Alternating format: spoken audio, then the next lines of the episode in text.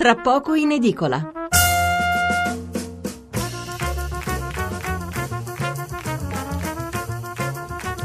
Allora riprendiamo la nostra trasmissione, come sapete, come vi ho già anticipato, incominciamo lunedì, dal lunedì, dal martedì al venerdì, incominciamo alle ore 23, andiamo avanti per un'ora, poi c'è il giro della mezzanotte poi riprendiamo noi con la nostra rassegna stampa fino all'1.30. Domani faremo eccezione perché ci saranno le partite, quindi domani eh, eh, incomincerà la nostra trasmissione, il nostro programma esattamente a quest'ora, quindi a mezzanotte e mezza dopo il GR delle 24. Allora, eh, concludiamo la lettura dei giornali rapidamente sull'argomento precedente. Il quotidiano nazionale, il giorno La Nazione, il resto del Carlino, stupra una dottoressa, ambulatori indifesi, voglia di leggi speciali, per ore ostaggio di notte a Catania. L'avvenire, le violenze taciute, le difesa contro le aggressioni, i numeri non sono segreti, ogni giorno in Italia vengono stuprate tra le 9 e le 11 donne. Casi simili nell'orrore indicibile a quello subito dalla dottoressa di Catania, dalla donna tedesca di Roma, dalla turista polacca a Rimini. Stupri, nessuna emergenza, ma un enorme problema, il titolo di un commento di Umberto Folena. Non ve lo leggo perché ci sono davvero solo quattro righe in prima pagina. Il giornale di Sicilia, dottoressa stuprata a tre castagni nella guardia medica. Onotri, la Sicilia seconda per raid negli ambulatori.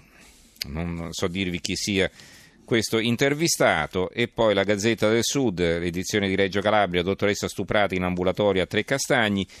Il Gazzettino di Venezia, oltre a una notizia, riporta il commento del eh, magistrato Carlo Nordio, ex procuratore capo eh, di Venezia. Eh, violenze sessuali, perché non servono leggi speciali? È il titolo. Davanti all'ennesimo stupro commesso in quello che una volta era il parco più bello d'Italia, Virginia Raggi, sindaco di Roma, ha chiesto al governo di varare leggi speciali. Se con questo termine si intende una serie di provvedimenti di prevenzione, l'idea è giusta. Se invece si invocano nuovi reati e nuove pene, è bene dimenticarla. Le sanzioni per i crimini di violenza sessuale sono già elevatissime e comprendono anche comportamenti che fino a qualche anno fa erano considerati solo atti di incivile volgarità. Un loro aumento suonerebbe come ennesima dimostrazione di ferocia, tanto velleitaria quanto impotente. Le grida manzoniane aumentavano con la diffusione dell'impunità e niente discredita lo Stato quanto la faccia arcigna e un braccio inerte. Il nostro problema non è la quantità della pena, ma la sua reale esecuzione, non la sua minaccia platonica, ma la sua concreta effettività. Va bene, ci fermiamo allora con la lettura del, dei, delle prime pagine dei giornali sull'argomento stupro, argomento che archiviamo dopo averlo trattato in, per tutta la prima parte e passiamo Invece eh, proseguiamo con la nostra rassegna stampa, ma apriamo una nuova finestra sul Messico. Abbiamo in linea Marinellis Tremamunno, giornalista della TV messicana Excelsior. Marinellis, buonasera. Buonasera. Allora, Marinellis in questo momento si trova in Italia, ma è in costante contatto con la sua televisione. Allora, che cosa ci puoi dire? Quali sono le ultime novità? Eh, la situazione in Messico è, è, molto delicata, molto preoccupante. Abbiamo avuto questo forte terremoto alle 13.14 ora locale, eh, un sisma di 7.1 di magnitudo eh, proprio oggi che in Messico eh, diciamo, c'erano anche delle simulazioni perché ci sono, eh, eh, un giorno come oggi, 32 anni fa, è accaduto quel forte terremoto del 1985 che, dove sono morte circa di 10.000 persone. Quindi questa fatalità che adesso ci troviamo con una cifra ufficiale confermata di già 80 morti, eh, 29 palazzi crollati proprio nella città capitale e, e, ci sono in corso le lavori di salvataggio eh, che è la priorità no, de, dell'autorità in questo momento. Mm-hmm. Immagino la grande confusione, no? poi tutta la gente che cerca di scappare, il traffico paralizzato.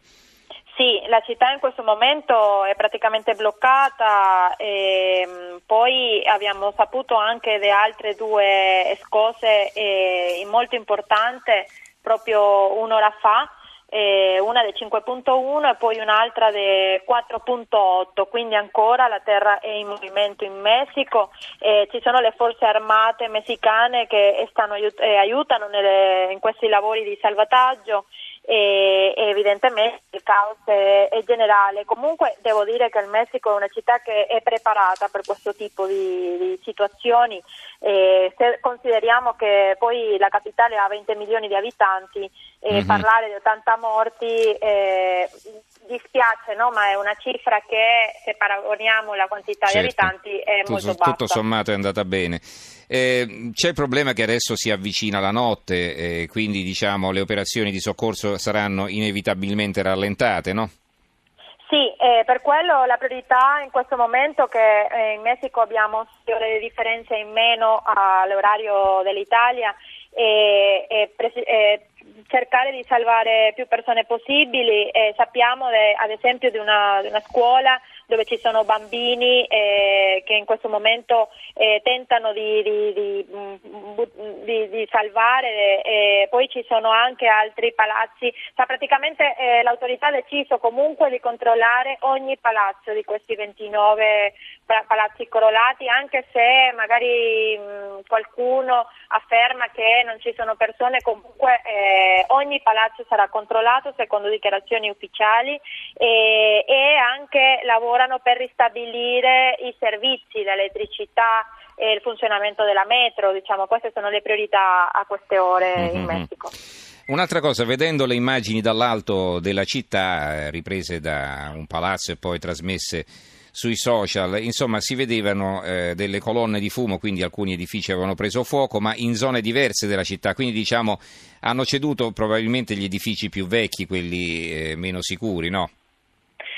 Diciamo che anche mh, eh, sono cadute un paio di, di, esplosioni, almeno perché ancora no, le, le, notizie sono in, eh, in movimento, no? c'è molta confusione, ma sappiamo che eh, queste esplosioni sono anche per eh, la fuga di gas e, e poi eh, la, la, parte della città che più, diciamo, che ha più danni è quella che si trova verso il sud de, della, della, capitale perché eh, praticamente l'epicentro della, del terremoto è stato eh, sullo stato di Morelos e quindi che si trova eh, verso il sud della capitale del Messico. Mm-hmm, e quindi la parte meridionale della città è quella più danneggiata. Sì. Ringraziamo allora Marinelli Stremamuno, giornalista della TV messicana Excelsior, per gli aggiornamenti che ci ha fornito. Grazie Marinelli Grazie e buonanotte.